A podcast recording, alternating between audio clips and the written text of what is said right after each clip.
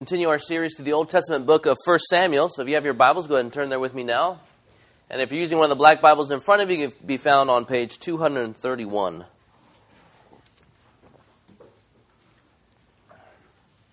From our passage this morning, we see that God uses the everyday stuff of our lives to bring about His plan.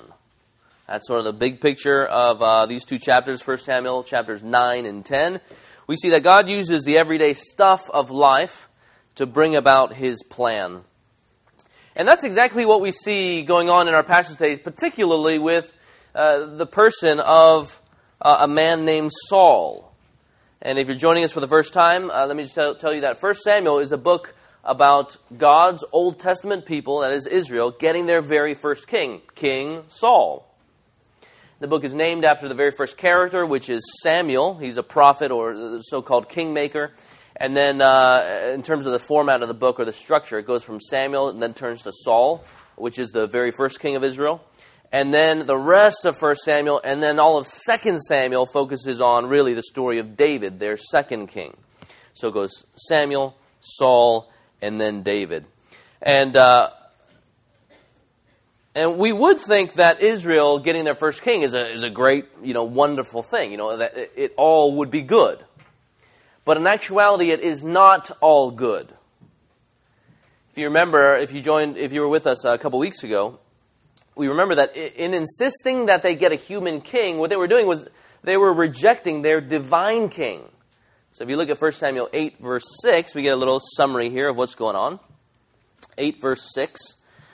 Um, here the people they, they cry out for uh, a, a, a, king to judge us like all the other nations there at the end of verse 5 and then it says but this thing displeased samuel who is the prophet the priest the leader of god's people when they said give us a king to judge us and samuel prayed to the lord and the lord said to samuel obey the voice of the people and all that they say to you for they have not rejected you but they have rejected me from being king over them so that's what's going on. They have rejected God, their divine king, and instead they're opting for an earthly king to be like all the other nations.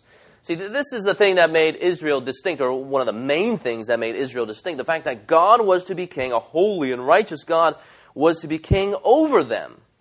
And so that meant that they too were to be holy and distinct, because they're just walking after their king, right? Their Lord, their God. Uh, but, you know, the people weren't having it. They wanted to trade in God for an earthly king, and so God warns the people that if they got a king, they said, God says that king would eventually come to rule you selfishly and harshly. And look what the people say there in verse 19 of chapter 8. But the people refused to obey the voice of Samuel, and they said, No, but there shall be a king over us, that we may also be like all the other nations. God, in response, as he oftentimes does, he, he hands them over to their own stubborn desires. Just like parenting, or you know, even if you're in like a mentorship relationship, if the person you're mentoring insists on doing something against your will, right? There's only so much you, you can say, and so you just sort of let them do what they desire and pray that they learn. Of course, we know that they are going to learn, even if it takes many, many years, as the one true king, that is Jesus Christ, arrives on the scene to deliver them from their sins. But, anyways, here we see God giving them over to their stubborn desires. We saw that last time. We also noted the fact that even though God's people abandon Him, right, they are rejecting their divine king, He, that is God, will never abandon His people. He is determined and even though his people stubbornly insist on having a king over them, like all the other nations, God, by his grace, even uses their desires to bring about his good plans. This passage that we focus on today is all about God's providence. God's providence. If you want to know what that means, you can think of his intimate interactions with his people to provide for their needs. His intimate interactions with his people to provide for their needs, but then at the same time fulfilling his plans. He provides for the, his people's needs while he fulfills his plans. But as one has said, God's providence isn't only God's way of providing for the needs of his people. God's providence is also that, this is the author here, God's providence is also that wonderful, strange, mysterious, unguessable way that Yahweh has of ruling his world and sustaining his people, and his doing it frequently, over, under, around, through, or in spite of the most common stuff of our lives, or even the bias of our wills. Let me repeat that again. God's providence is also that wonderful, strange, mysterious, unguessable way that Yahweh has of ruling his world and sustaining his people, and his doing it frequently over, under, around, through, or in spite of the most common stuff of our lives, or even the bias of our wills. So, here today in chapters 9 and 10, we definitely see a shift in the book of 1 Samuel. This now begins the story of Saul. And we see God's providence at work in raising up a king. God's providence at work in raising up a king. As I already mentioned, we know, right, that Samuel and Saul are going to meet. Samuel is going to anoint Saul as the people's first king. But our purposes, for our purposes today, we have to remember, we got to keep in mind that Saul here is just plain old Saul. It's hard for, for people, if you know this story, for us to look at Saul and not think about his kingship and everything that happens there with his own son, with David, etc. But we got to remember here, right? This is just plain old Saul helping out his dad on the family farm. Kingship is nowhere on his radar. And look there at verse uh, 1 of chapter 9. And here we're just introduced to the very first king of Israel. Of course, he doesn't know he's going to be king. There was a man of Benjamin whose name was Kish. This is Saul's father. So it's introducing his lineage here. The son of Abiel, the son of Zeror, the son of Bechorath, the son of Aphiah, the son of uh, a Benjamite, a man of wealth. And he had a son whose name was Saul, a handsome young man. There was not a man among the people of Israel more handsome than he, for his shoulders upward, from his shoulders upward, he was taller than any of the people. So, you know, it, when we put these things together, we are left thinking that Saul is, by all appearances, a pretty decent guy in relation to uh, character, in relation even to the way he looks. Um, he's a good looking, tall dude helping his dad out once again on the family farm. He doesn't know that he's going to become a king. He's not been groomed to be a king, he's been groomed to take care of animals, to take care of his father's farm. And that is exactly what he's doing in our story. He's trying to take care of his dad's donkeys. And I'll give you a brief overview of verses 3 to 14. Here we're introduced to the tension that leads up to the meeting of Samuel and Saul. If you look there in 3 to 4, feel free and skim those verses. You definitely want to have your Bibles open so you can look at what I'm uh, check and see if what I'm saying is true, which is always a good thing. You see there that Saul's donkeys, his dad's donkeys, are missing. And so his dad tells, hey, he says, Samuel, hey, take one of the servants and go find these donkeys. And after passing through, look at there, verse 5, and this area, and this area, and this area, they're about ready to go home. And, and Samuel, uh, Saul's basically saying, Look, dad's going to get worried about where I am. so let's get ready to go home. But look what happens there in verse 6. The servant says, Behold, there is a man of God in this city, and he is a man who is held in honor. All that he says comes true. So now let us go, let us go there. Perhaps he can tell us the way we should go. Right, so he's just, they're just going to the prophet of God, that is Samuel and say, maybe Samuel can help us. He's a man of God. He's going to tell, help us, uh, use all the powers that he has to help us find the donkeys. So they set off there, and eventually they come as they're looking for uh, the prophet of God. In verses 11 to 14, they meet some women at a well, and the women point them to where Samuel can be found. Look there at verse 14. So they went up to the city. As they were entering the city, they saw Samuel coming out toward them on his way up to the high place. And so, so that introduces us to 15 to 17. 15 to 17. So keep in mind, right? He, he, he's uh, Samuel is is seeing Saul approach. That's what's going on here, and this is the meeting that we've been waiting for. The meeting that one through uh, 14 has set the setting for. Look there at 15 to 17. Now the day before Saul came the Lord had revealed to Samuel, Tomorrow about this time I will send to you a man from the land of Benjamin, and you shall anoint him to be prince, that means leader, over my people Israel. He shall save my people from the hand of the Philistines, for I have seen my people, because their cry has come to me. When Samuel saw Saul, the Lord told him, Here is the man whom I spoke to you. He it is who shall restrain my people. So if you look at verses, you know, 1 to 14, it's plainly obvious in light of 15 to 17 that God is orchestrating everything here. So did you notice there in 15 to 17 when the revelation of God takes place? When does it take place? It happens the day before Saul actually came. Keep in mind, right, we're thinking big picture here. Providence. God interacting with his people, sometimes in a surprise in a surprising way to bring about his plan and to even work good for his people. So this happened here. This is all according to God's orchestration.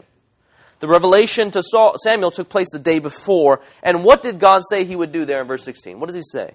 He doesn't say you're going to accidentally run into somebody. He's going to say, I will send him to you. I will send. So he's active, he's not passive there. God is sending Saul to Samuel. So this is not chance. This is not coincidence, but it is the very hand of God according to the plan of God. With God's sovereign providence in mind, we are helped to understand every step then of Saul's journey, that is 1 to 14. So consider the lost donkeys.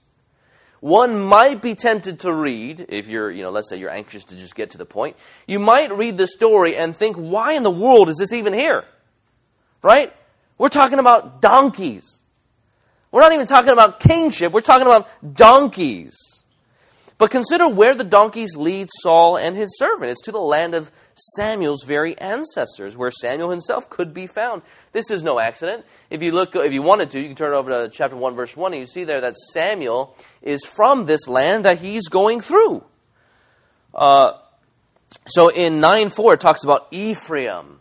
Well, Samuel's ancestors is they are from Ephraim, and then you have there in in uh, verse five. Look there at chapter nine, verse five. When they came to the land of Zuph, Saul said to his servant who was with him, "Come, let us go back," etc. The servant then says, "No, there's a man of God here." Right? Zuph and Ephraim are both mentioned in one verse one. That's where the donkeys take them. Furthermore, the servant, right? All of a sudden, he remembers that a prophet of God is in this place. And then, if you look there uh, at seven to eight of chapter nine, if you go ahead and skim those things, right, they want to bring a gift to this man of God. That's just uh, normal practice here as, as uh, they go to him for help, and so they're going to bring him a, a, gift.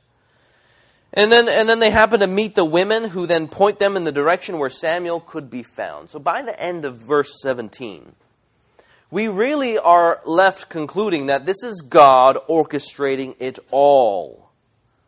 And even in the way the account was written, it seems very clear. Saul and his servant seem lost through it all. Look there at verse 4, right there, looking for the donkeys. And twice it says in verse 4, they did not find them.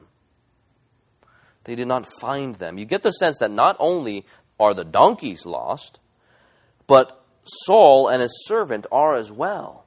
They are lost. And then they come and then they come up with the idea to see Samuel and they consult with these women. And what do they say in verse 13? Go ahead and look there. And the women say, "And soon as you enter, as soon as you enter into the city, you will find them." And then at the end of the verse, they say, "Now go up, for you will meet." Also translated "find" can be translated "find." Now go up, for you will find him immediately. And this word "find" is actually repeated a number of times in chapter nine and ten. So not only do they not know their way to the donkeys, but they do not know their way to the prophet who can find their donkeys but of course, we know this isn't about donkeys. Saul and his servant are after the donkeys, but God and his, and his servant Samuel are after the king. And though Saul and though Saul may be lost, thank God that God is never lost. Instead, God is always working in the midst of our daily details to bring about his plan. Here, we know for Israel, to set a king over them. So that, that gives us the picture of, of Saul's lostness. Like he doesn't know where to go. They're a bit confused. But God knows exactly what he's doing. But it's not only in, in Saul's lostness that God is working, it's also in, his, in, in, in Saul's confusion. Right? Saul must have been confused. Look there at 918 to 20. 918 to 20. Then Saul approached Samuel in the gate and said, Tell me, where is the house of the seer? Uh, seer. Uh, the, the prophets used to be called seers. So that's what they're saying. Tell me, where is the house of the seer? Samuel answered Saul, I am the seer. Go up before me to the high place, for today you shall eat with me, and in the morning I will let you go, and will tell you all that is on your mind. As for your donkeys that were lost three days ago, do not set your mind on them, for they have been found. Right? So then, so all of a sudden, the, the, the prophet just says, okay, boom, you, you, your donkeys are, are, they're exactly where they should be. Somebody has found them. But then he goes on to say something really that must have struck his curiosity, and for whom is all that is desirable in Israel. Is it not for you and for your father's house? You know what that means there? He says, look, you don't need to worry about donkeys. Everything in Israel is for you. And so Saul, in his confusion, look there in 21, Saul answered, Am I not a Benjaminite? From the least of the tribes of Israel? And is not my clan the humblest of all clans of the tribe of Benjamin? Why then have you spoken to me in this way? So here, right, he's confused. The donkeys have been found. He's been told that he himself and his father's house is the heir of Israel. And then in 22 to 24, uh, they sit down and they have a meal, and then the priest's portion of the food, so the leg of the meat, is given to him. Right? He's been given the priest's portion. So the donkeys have been found. He's the heir to all Israel. And then number three, he's given a priest's portion. But he's not a sacred man. He's just a regular guy here. So, but, you know, we know that something unique is going on here, even in giving him the choicest piece of food that was reserved only for the priests. But, anyways, in relation to uh, application, you see how God works through the mundane of life to accomplish his plans? Even working on his people's lostness and confusion to bring about his own plan, God's own plan. So, Christian, I hope that this is encouraging you. Because sometimes I'm sure that even in your life, as you don't know where exactly you're going, you feel like you're chasing after donkeys, whatever that might be, you might feel lost and confused, and for a whole lot of reasons. But this story should encourage us because we know that in our own lostness and confusion, God is always wisely, skillfully, precisely moving to bring about his plan. Now, I know there's a whole lot of talk about what exactly is the will of God for me. You know, should I go to this college or that college? Should I pursue this job or should I pursue that job? Should I pursue this woman or should I pursue that guy? Well, friends, those things aren't necessarily revealed in Scripture, so we're going to set all those, those things aside. In, in, my experience, talking with some Christians, they t- tend to uplift all the things that have not been revealed, but then they tend to downplay all the things that have been revealed. But, friends, we are responsible for the things that have been revealed. So, what exactly is God's plan? Well, when it comes to his big picture plan, God is moving to make his name known throughout the earth. He is bringing glory to his name through Jesus Christ. He is saving sinners and then establishing the church. Right? Those are the things that have been revealed. Those things are, are of his eternal plan in terms of salvation history. It is those things that will indeed come to pass in relation to his plan of redemption. We can therefore see everything in our lives in light of those big picture goals. And in my opinion, once again, Christians are out of practice when it comes to striving to see everything in our lives in light of those big picture goals. We go about our routine without asking how God might use the routine things and the relationships in the routine for His glory. But that, in fact, is how we can redeem the time. That is how we can redeem the grind of our daily lives, whether we are going to school, whether we are preparing sermons or selling real estate, whether we are painting houses or involved in the daily stuff of parenting at home. Christians, you realize that God has determined to bring about His very own salvation plan through you and through your very routine that sometimes, frankly, we just don't care about. And in fact, we want out of. He does this by bringing certain people into your routine. The barista, Starbucks, at Starbucks, named Stephanie for me. You know, I see her somewhat regularly the server, Maggie, at Panera that we see. And a number of us has talked to her about her divorce and her needy children and all the difficult things that she's going through, the court cases, and we tell her we pray for her, we pray for her on the spot. You can think about uh, other examples here that you guys know of. David Ree and the guy who works at the gas station. Right? That's God bringing relationships into people's lives. You can think about David and Jennifer Ng and Jen's mom, who recently became a Christian in the last couple years, whom they were faithfully evangelizing to. You can think about Adrian and AJ working as coworkers, where Adrian came to confess that Jesus Christ is Lord. Right? This is all evidence that God is working in the daily, mundane stuff of life to bring about His plans. But sometimes we forget that He actually does that. Despite the fact that we know He does despite the fact that we see evidence of him building his own church in Jesus Christ, and as he gets the glory, we frankly forget. I was grabbing coffee with a, a Christian friend this week, and he was telling me that he used to be in a metal band.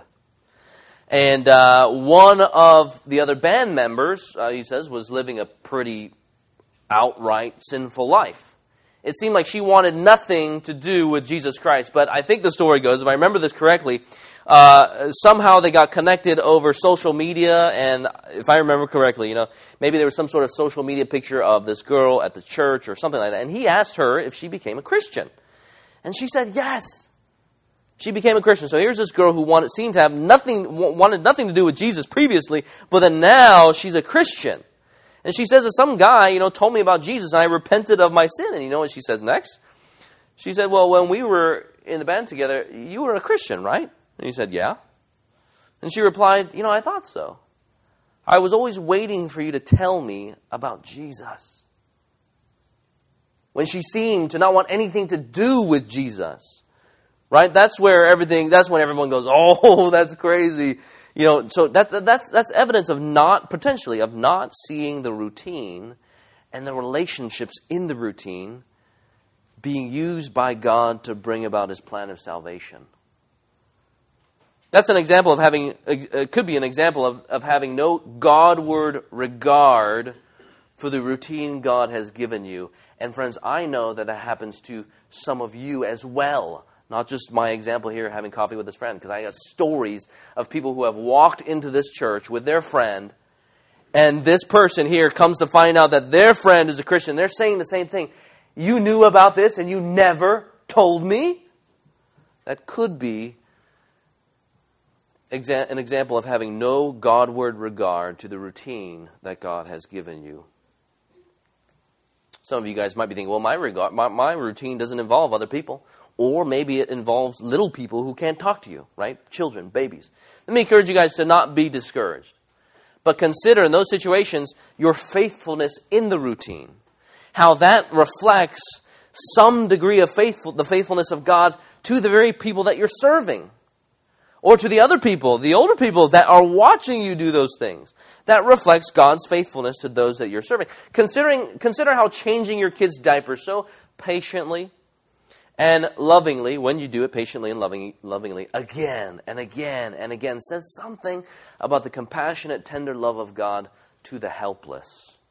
You can still point people to the character of Christ by living like Him, getting ready. You're, you're setting the stage. You're getting ready to point them to Christ as you will one day speak to them about Jesus Christ. This is the stuff of the routine that God uses to bring glory to Christ and to build His church. God forbid we count useless the things God uses. Love the routine, and especially the relationships in the routine. I mean, just think about Saul's example. Right? Okay, now how, here's how it's connected. Think about Saul's example, right? He doesn't know what's coming. He's just talking about donkeys. And soon enough, he will realize that God is working in the daily stuff of life to make him a king. The next theme in relation to God's providence, I mean, first we saw God's providence in raising up a king over his people. God's providence continues as God assures Saul that he, in fact, will be the next king. God's providence continues in this as God assures Saul that he will be the next king. So think about it this way you see God's providence leading up to the event of finding or having Saul and Samuel meet. We also see God's providence after the fact, after he is anointed king. Chapter 9 concludes, and as chapter 10 begins, we have the private anointing of Saul to be the king of Israel. A private anointing. The public one will come uh, later on in chapter 10, but then it'll come again, like the formal one will come again in chapter 11. But as Samuel and Saul are walking along, Samuel determines that it is time to anoint him king. He and Saul tell the servant to be excused. You know, go on ahead. This we're going to do something private here. And then he anoints Saul's head with oil, which is pretty typical for setting something apart for God's holy use. This anointing of a fragrant oil. Perhaps an equivalent could be seen in like a pinning ceremony for, let's say, you nurses or something like that. Uh, looking at 10.1, look there. The king's task is to reign and save them from their enemies. Look there. Th- then Samuel took a flask of oil and poured it on his head and kissed him and said, Has not the Lord anointed you to be prince over his people Israel? And you shall reign over the people of the Lord, and you will save them from the, the hand of their surrounding enemies. you, you, can also look over there at, at uh, chapter 9. Look over chapter 9 again. You see there in verse 16, once again, this is the Lord revealing to Samuel, Tomorrow about this time I will send to you a man from the land of Benjamin, and you shall anoint him to be prince. And you get the language of prince. He's the inheritor of, of everything, even though he doesn't technically have a father that's a king. Nevertheless, he is going to be the inheritor of it all, the ruler of it all, just like a prince would. and what is he going to do? He shall save my people from the hand of the Philistines. For I have seen my people because their cry has come to me. You guys hear that language? It's really similar, actually, to the language of the Exodus, where in Exodus, the early chapters, you see the suffering of the people, and then you see the people crying out to the Lord for this difficulty. And, and there, they're being oppressed by the Egyptians. Here, they're being oppressed by the Philistines and their surrounding enemies. But the same thing, right? You got a, a God who is intimately involved in the suffering of his people. The cry has come up to them, and God has said, Okay, I'm going to make this man over you. Uh, verse 17 When Samuel saw Saul, the Lord told him, Here is the man of whom I spoke to you. He it is who shall restrain my people. this doesn't mean that, the, that this man is going to restrain their sin. It more so means that he is going to be governing his people. And in that sense, he is restraining. He's bringing order to the people. So you get, you get, you see there the task, right? He's going to reign over the people, and then he's going to deliver them from their enemies. And Saul, once again, must have been uh, confused, right? Because he was, he was a farmer boy and now he's going to become king. So, to assure Saul, right, to give him the confidence for this monumental task that God actually knows what he's doing, Samuel, or God through Samuel, gives Saul three confirming signs. Three confirming signs. The first one is in verse 2. You can just skim there. I'm not going to read them uh, at this point in time he says, Look, you're going to meet two men who are saying that the donkeys have been found, right? So this is a confirmation that Saul's word is true. Sorry, that Samuel's word is true. Second, there in verses 3 and 4, Samuel says that you are going to uh, then meet three men, each carrying a gift. And I think all the gifts are supposed to be for uh, Saul, even though uh, only the bread is mentioned there in verses 3 to 4. And this was typical for, for uh, you know, if you're going to meet your king, you're going to bring a gift. The third thing in verses 5 to 7, Samuel says, you you will meet a group of prophets. And look what would happen there, verse 6. And the Spirit of the Lord will rush upon you, and you will prophesy with them and be turned into another man. So we have these three signs that are, that are supposed to go towards inspiring Saul with confidence that God was with him, right? That this was not a fluke. And then in 9 to 13, you have this fulfillment.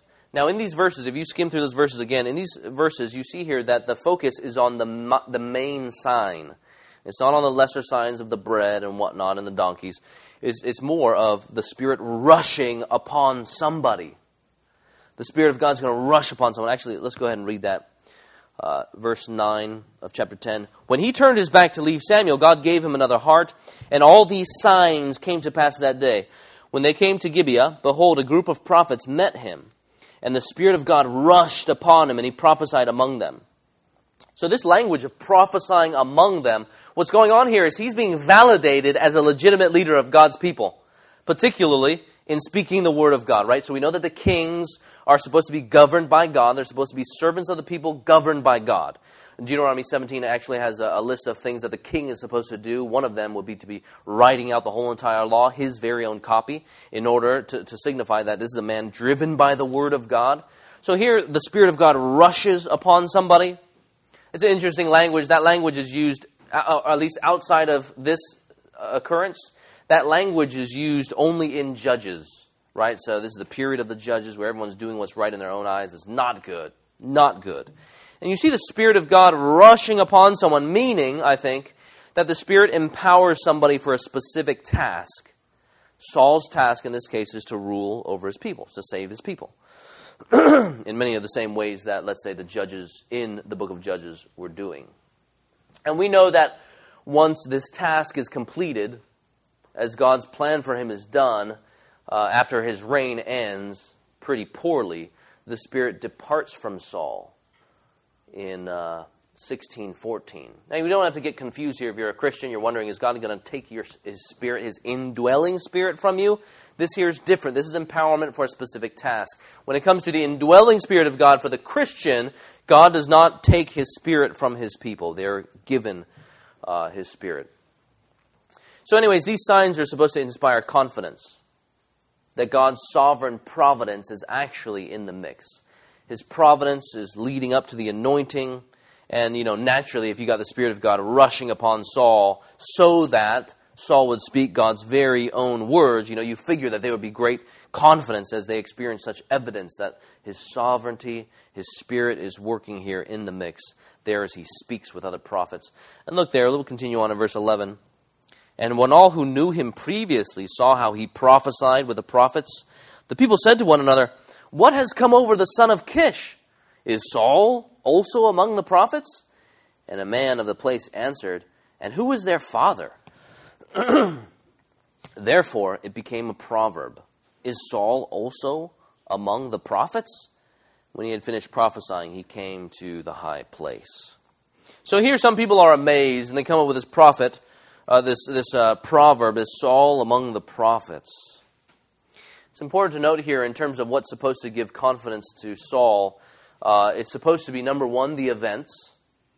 Right? That's supposed to, he's supposed to have confidence there. He's supposed to experience, find the two men. He's supposed to find the three men. He's supposed to be rushed upon by the Spirit of God. right? So those are the events that he sees in his life. He's also supposed to be inspired uh, towards confidence by number two, the Spirit. Right? The Spirit of God rushes upon him Right? That's unique. And then the third thing he's supposed to be inspired by or have confidence in is because the Word of God is given to him. Now, we today might be tempted to find the will of God in events alone. In events alone. So, right, so we got, as we think about how to apply this today, we need to ask, what does the Spirit of Christ think about the events? Right? Because if all we're operating on is events and feelings, apart from, well, what does the Spirit say about this and what does the Word of God say about this, then we're in big time trouble. Because that's exactly what Saul's doing. He's, he, he, he eventually comes to operate only on events and feeling. I knew a man previous at a previous church who thought that his sinful relationship with a woman, so think about event here, is this the will of God? Um, he was in the sinful relationship with a woman, both were unmarried, they were sleeping together, so they were being sexually intimate outside of God's boundaries for marriage, and he was not repentant. He had rejected God's design for marriage and for sex. But because of the way the relationship made him feel, and because of all the events that happened to bring them together as they were living in a different country in the Middle East, even though they were from other countries, he really thought, like, surely this must be the hand of God right? So that's events and feelings. But what he did not do was think about, well, what does God's Spirit actually have to say about the issue? God's Word, because we know it's the Spirit of Christ, Christ teaching. And then what does the Word of God have to say about these things, right? So the Spirit of God is not in something like that. You know, and I've met people who say, yeah, I think I should get divorced because I've fallen out of love with this particular person, and instead I'm in love with this particular person, right? So here we're not thinking about godly reasons for uh, for divorce, or at least uh, the, the categories for divorce that are given according to the Word of God. This is outside. This is not only outside, but actually it's going against. That doesn't work. The Spirit of God is not in those things if it is going against the Word of God, no matter how one feels, no matter how one judges the various events of life. Um, so we need to think okay, what does the Spirit of God say about those things? Namely, what does the Word of God say about those things? What does the Word of God say about these things? Um, and you see here that, that really the Word of God is supposed to give them great assurance. So look over at 927, right? Uh, I always get these names confused in relation to Samuel and Saul. But anyways, okay, so, so Saul doesn't know that he's going to become king yet. And verse 27, look, look there, it says, As they were going down to the outskirts of the city, Samuel said to Saul, Tell the servant to pass on before us. And when he had passed on, stop here yourself for a while, that I may make known to you the word of God. It's not just events. It's the word of God, right? He's going to tell them, he's going to tell him the disclosed word of God, the will of God. Well, friends, for us, that might not necessarily come from a prophet it comes from the Word of God. As we know that this here it contains everything that we need to know for life and salvation in terms of godliness. So what we if we have a question, right, in terms of events going on, we need to go back here uh, to see what God actually has to say about these things. So friends, these signs were to confirm the word of God right? You think about the, the, the, men talking about the donkeys have been found. We're talking about, you know, all these men bringing gifts, and then you're talking about the Spirit of God. Those signs were given to affirm the word that Samuel had spoken, the word that God had given Samuel. So, we therefore can have great confidence in going to the Word of God. We can have great confidence as we look to you know, in terms of today, what's right and what is wrong, because we see God is definitely in the mix, and we can go to the Word of God to see what His Spirit has to say about these things. If you're visiting with us, you're exploring Christianity. Let's say you're thinking about, you know, who is this God and how does He interact with this world? Well, friends, you know, again, we're going to sovereign providence here. We can see definitely that God is in the mix in this world. And friends, if you want to know what He thinks about the stuff of the world, we can have confidence. We can have confidence as we go to the Word of God. Not only that, though, more importantly, uh, as we turn to what God has done in salvation history, as He has sent Jesus Christ to die on the cross for the sins of the world, for everyone who would ever repent and believe, right? We can see, well, what does God have to say about that? So you're exploring who this Jesus is. Friends, go to the Word of God to see what He has to say. And the Word of God will confirm this idea, this notion that you might have right now of this Jesus of a far off place who has died and, as Christians might claim, as we know, has risen from the dead. If you want to know, if you want to make sense of what this is, this Jesus, if you want to make sense of your world, friend, you can go to the Word of God. In relation to this confidence, though, the unfortunate thing is that Saul is not confident. These signs have been fulfilled. The Word of God has spoken. The Spirit of God has rushed upon him, and he's prophesied with other prophets, but yet he is not confident, despite all of these events. And I think the, the last section of chapter 10 points us to the fact that Saul is not confident. So God tells Samuel to gather together all of the people to draw lots to see who would be king. It might sound a little strange, but it's, it, I, the way I read it is that God is affirming to the people that really God is in this, right? Because that's how they used to determine things according to God's sovereign hand by drawing lots. We know, according to the Proverbs, that He's even sovereign over the roll of a dice or something like that, specifically in the drawing of lots. So God has already determined. Now He's going to make it clear who it is as they draw lots and select a king. Uh, and then you look there at verses 20 and 21. Then Samuel brought all the tribes of Israel near, and the tribe of Benjamin was taken by lot. He brought the tribe of Benjamin near by its clans, and the clan of the Matrites was taken by lot. And Saul the son of Kish was taken by lot, right? Okay, so that's the lot taking. But when they sought him, he could not be found. So they inquired again of the Lord.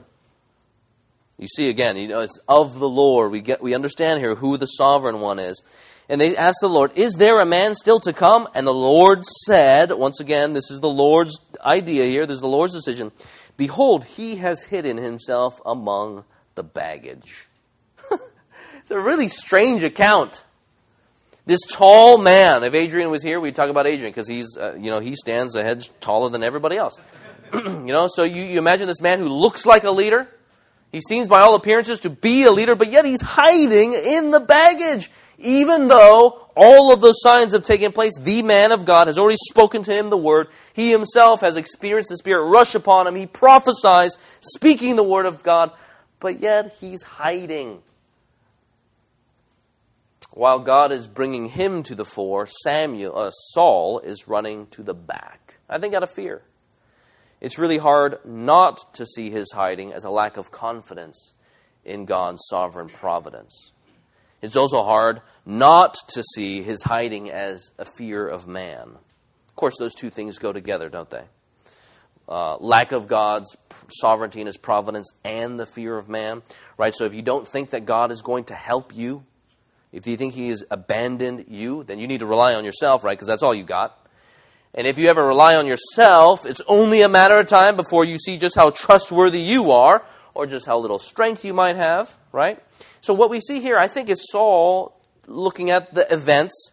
Everybody wants to make me king, and feelings. I don't want to do it events and feelings. I don't want to do it. And so he runs. And obviously, he's going to get in trouble. He reminds us a lot of another leader who lacked confidence in God and his power. We're thinking about Moses here, who was so concerned about his own ability or his lack of ability that he forgets the power of God. And so he fears man, despite God saying, Look at every single thing I am going to do. It seems that Saul does as well. Now we know that while Saul's kingship starts decently, he actually does deliver Israel from their enemies.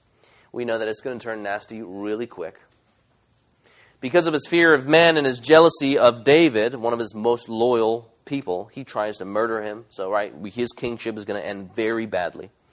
But if you're like me, we, we too are like Saul, aren't we?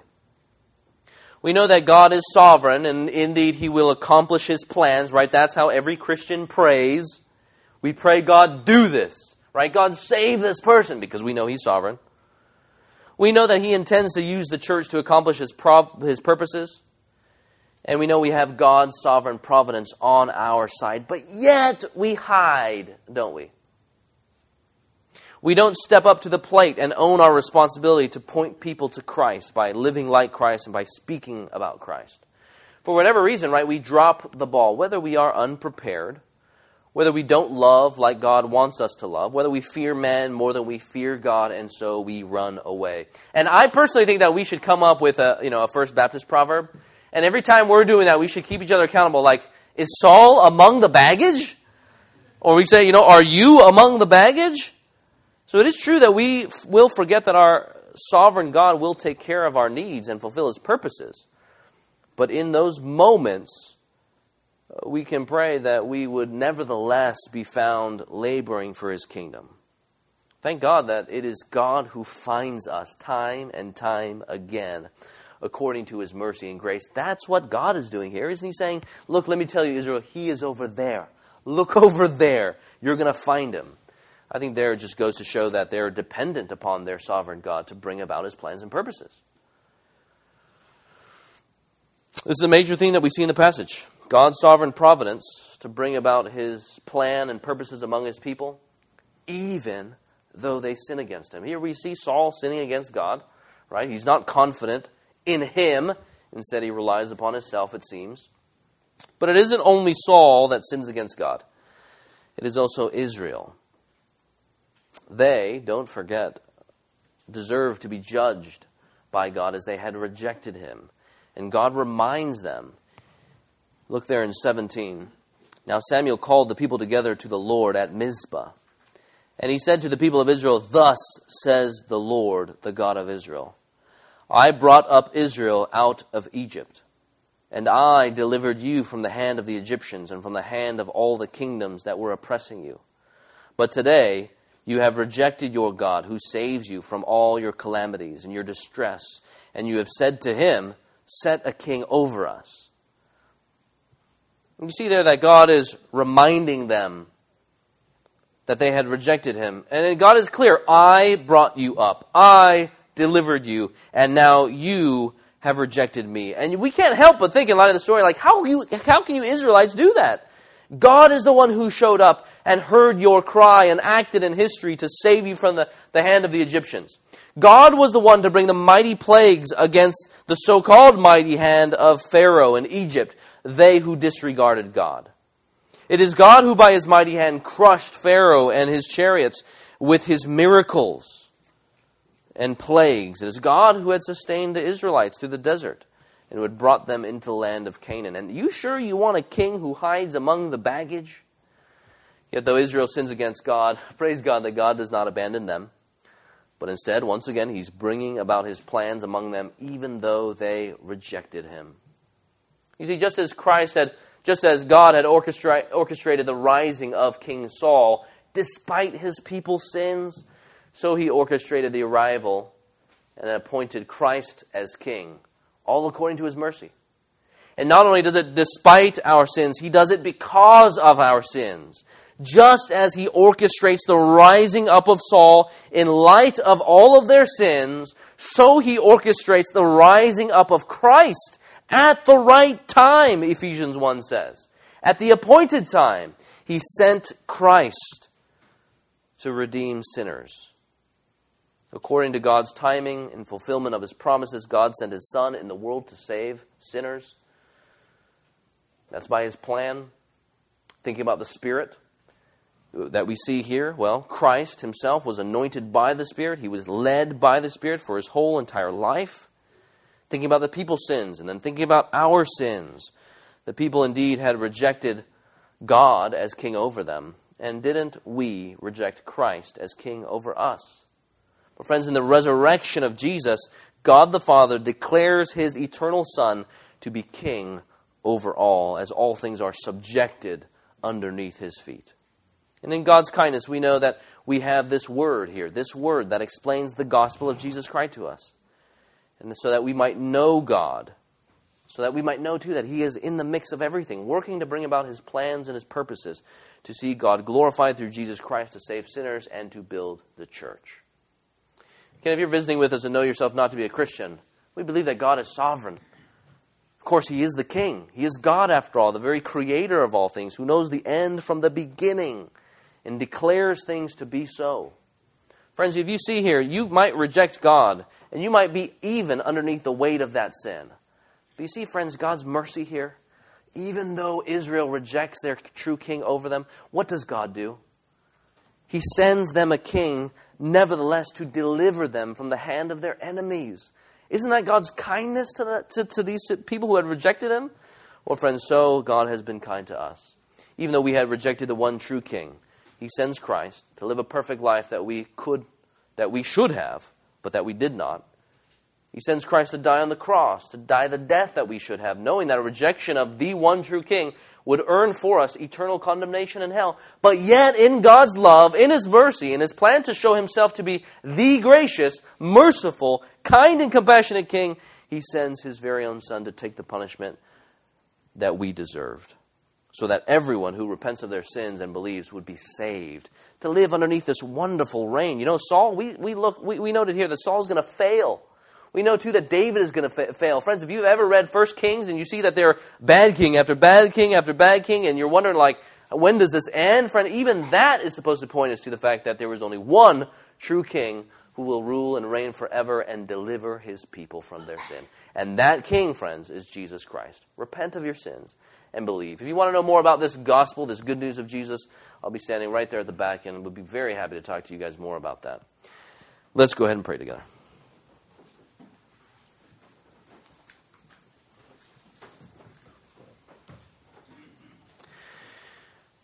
Our Father in heaven, Lord, we thank you that you wield your sovereignty to fulfill your plans and purposes in our lives. We thank you, Lord, that at the end of the day, it's not up to us, seven billion people who are so imperfect and ha- who have such limited strength. But instead, Lord, we thank you that we can trust in you.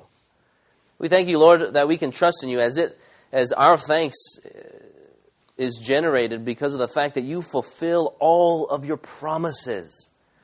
Not one of them falls to the ground. So, Lord, we give you great praise for being our sovereign God. We thank you, too, Lord, that you are not only sovereign, but you are also loving, as your promise speaks of your love. As you promised, even from, the, even from Genesis chapter 3, that you would send one to destroy the serpent and to destroy sin and death and Satan. And you have done so in our Lord and Savior Jesus Christ. Lord, we pray that even though we go through difficult times, or even the seemingly mundane times of, while Saul is looking for donkeys, we might feel like we are stuck in our, in our jobs or just going about these boring things. Lord, that even in the midst of them, you are using them to bring glory to yourself in Jesus Christ, to save sinners, and to establish your church.